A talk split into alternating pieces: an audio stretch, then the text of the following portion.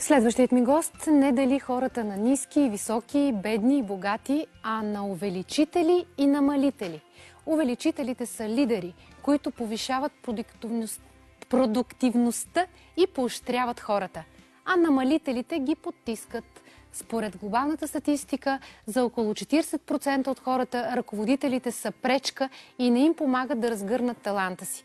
Гостът ми обаче смята, че тази стряскаща, стряскаща равносметка може лесно да се промени, тъй като повечето намалители не знаят, че са тирани на работното място. Правят го несъзнателно. Как можем да преобразим един потисник в лидер и има ли формула за успех на работното място, ще разберем от психолога Найден Николов. Здравейте, господин Николов. Здравейте, добре Мира. Дошли при нас. Много Здраво, ми е приятно да сте тук. Има ли шанс въобще да се промени характера на човек така, щото от потисник да стане лидер? Мисля, че е много крайен израз за потисник, защото голяма част от хората, които оказват подобно влияние върху хората, не съзнават това. Например, прекомерният оптимист, който непрекъснато усмихнат, потупва хората по рамото, радва се на, на техните успехи, но обаче ги присвоява или пък не учита факта колко трудности, колко усилия хората полагат, за да постигнат един успех. Прекаленият оптимизъм може да има такъв, такова влияние върху а, мотивацията на хората. Препоръката тук е да а, им благодарим, а, да отчетем трудностите, предизвикателствата, пред които те са били поставени. Като цяло, това, което ме мотивира да създам този продукт, това е семинар и консултация, обучение, което наричам менторинг процес, процес на лидиране и на трансформация на, към успех. Беше факта, че в Facebook и в LinkedIn доста хора се оплакват от преките си ръководители. Всички бих казала. Да, почти няма има, доволни от шефовете. Има едно мърморене, така да, да кажа. Може би това е важно послание, в което хората имат купнеж и има едно правило, което е много популярно. Хората напускат менеджери, а не компании. Не компании, да. Така. Вие заговорихте за оптимиста, обаче кажете за песимиста на работното място. Да, от друга страна, не само песимизъм, да го кажем негативизъм. Mm-hmm. Ключовата духовна, психологическа нагласа, която ни прави продуктивни, това е конструктивната нагласа. Ако живота ни сервира лимони, да се направим лимонада, във всяка драматична или пък бизнес, житейска ситуация има възможност да бъдем устремени към този поглед, към този начин, който ни дава кураж, който ам, може да активира хората в ситуацията. Докато при песимизма, при по-скоро негативизъм, ам, наблюдаваме а, една а, негативна а, нагласа към всяка ситуация. По-скоро тук е копнеш човек да бъде отчетен като значим, да му се помогне, да, да, а, да привлече вниманието на някого, но по един негативен начин, който не върши работа. По-добре е да бъдем... Точно така е. За съжаление, това е един социално-психологически комплекс в българина. Ние сме непрекъснато недоволни, не оценяваме а, позитивните неща, конструктивните неща, които този? имаме. Защо? Защо? Откъде е този комплекс в българина? Наистина от нищо. А сега говорихме и за Евровизия. Една наистина добра песен, с наистина Абсолютно. добър изпълнител, с страхотна визия, пак сумът и недоволен народ. А, тук недоволството е един механизъм, който ние сме изградили. Това е чрез недоволство, чрез негативно послание да търсим комуникация и общуване. Да се появи някой да ни успокои, да каже оборките, нали, спокойно, всичко е окей. В този смисъл имаме копнеж по това да комуникираме с другите по един негативен начин. А не е необходимо. До голяма степен това е, може би, тежката историческа драматургия, която страната и народа ни е претърпяла. Още четиридесет и пет години социализъм, според мен, също оказва влияние. Отделно да. това не е само проблем на българина, като цяло това е европейския проблем изобщо за конструиране на психологическото време. Много често а, ние искаме да бъдем щастливи когато. Ще бъдем щастливи, когато детето си вземе успешно дипломата, когато започне страхотна работа, нали, в невероятна корпорация. Ще бъдем щастливи, когато имаме успех в работата или пък имаме добро пенсионер.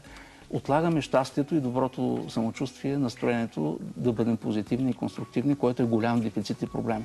Не е необходимо да го отлагаме, просто трябва да, да променим цикъла, по който правим това. И това рязко повишава нашата ефективност и успешност. Напоследък има толкова много книги и семинари, които ни учат как да бъдем щастливи, а в същото време статистиките са, че България е все по-нещастна страна, народа е все по-тъжен. Вижте, имаме малко, малко повишаване в, в индекса на щастие, четири-пет позиции последните години, което е напредък. Добре, трябва да оценяваме. Да. Даже аз се шегувам, че се кандидатирам за министър без портфел. Разбира се, да се, Да, по въпросите на щастието.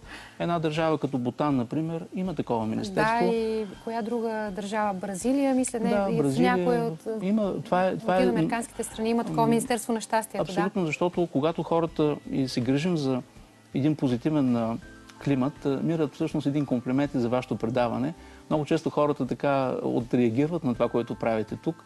И това, това е един пример за увеличи, увеличител не само в рамките на даден екип, но и в рамките на обществото. Ако сме по-конструктивни, по-позитивни и приемаме нещата с усмивка, а не с намусени физиономии, със сигурност нещата ще вървят много по-добре. Това е част от умението на един увеличител да мотивира около себе си. Значи сме увеличители в телевизионния да. ефир. Абсолютно така е. А вие чувствате ли се щастлив, знаейки толкова много за щастието? Ами, чувствам, да. Първо, наистина като психолог и като човек, който превърна тази тема в така, модел на поведение, защото ние няма как да, да повлияем или да бъдем позитивен пример пред хората, ако не, ако не спазваме собствените си а, изисквания и препоръки. А, мога да кажа, че аз се уча в тази посока. Ние сме в процес на непрекъснато изграждане. А, за мен основното послание е да бъдем open mind, да бъдем с отворено съзнание, да бъдем система, която се развива непрекъснато и разбира се, с чувство за хумор и усмивка. Каквото и да преживеем, това не ни пречи да, да бъдем с това, в този модус на съзнанието и по този начин може да бъдем изключително продуктивни. Ема като ни се случват някакви тъжни неща и някакви неприемливи случки, как да ги приемем с чувство за хумор и усмивка? Ами британски хумор е прекрасен пример. Там с най-лошите неща британците умеят да се шегуват. А, разбира се, това е въпрос на интелектуално лидерство, на факта да не позволим лошите, драматичните неща. Човешката история милиони години не е спирала с драма. Големият проблем е, че ние драматизираме излишно. В този смисъл, когато сме а, с това самочувствие, с а, този начин на мислене, който е предимно рационален и не позволяваме негативните емоции да не влияят, ние удържаме ситуацията и може да я управляваме конструктивно. Какво е хапчето, което трябва да изпие един намалител, за да стане увеличител? Първо трябва да си признае това. Когато види реакцията на хората около себе си, когато види самотата, ам, факта, че не се справя добре, че има понижени резултати или сам ги понижава. Второ, трябва да уважи увеличителите около себе си, да ги превърне в страхотен пример.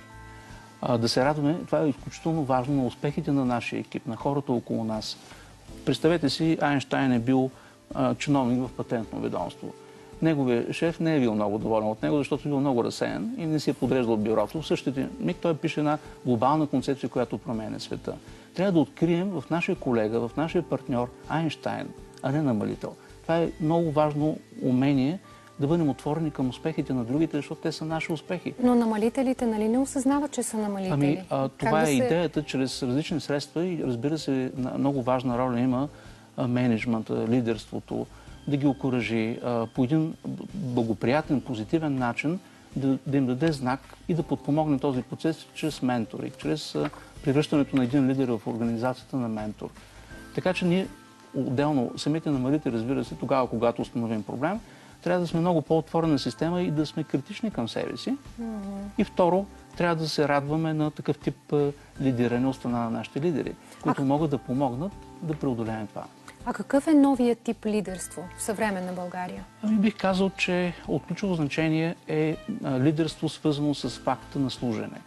Това е една древна концепция, всъщност древна, тя е, може да бъде непрекъснато.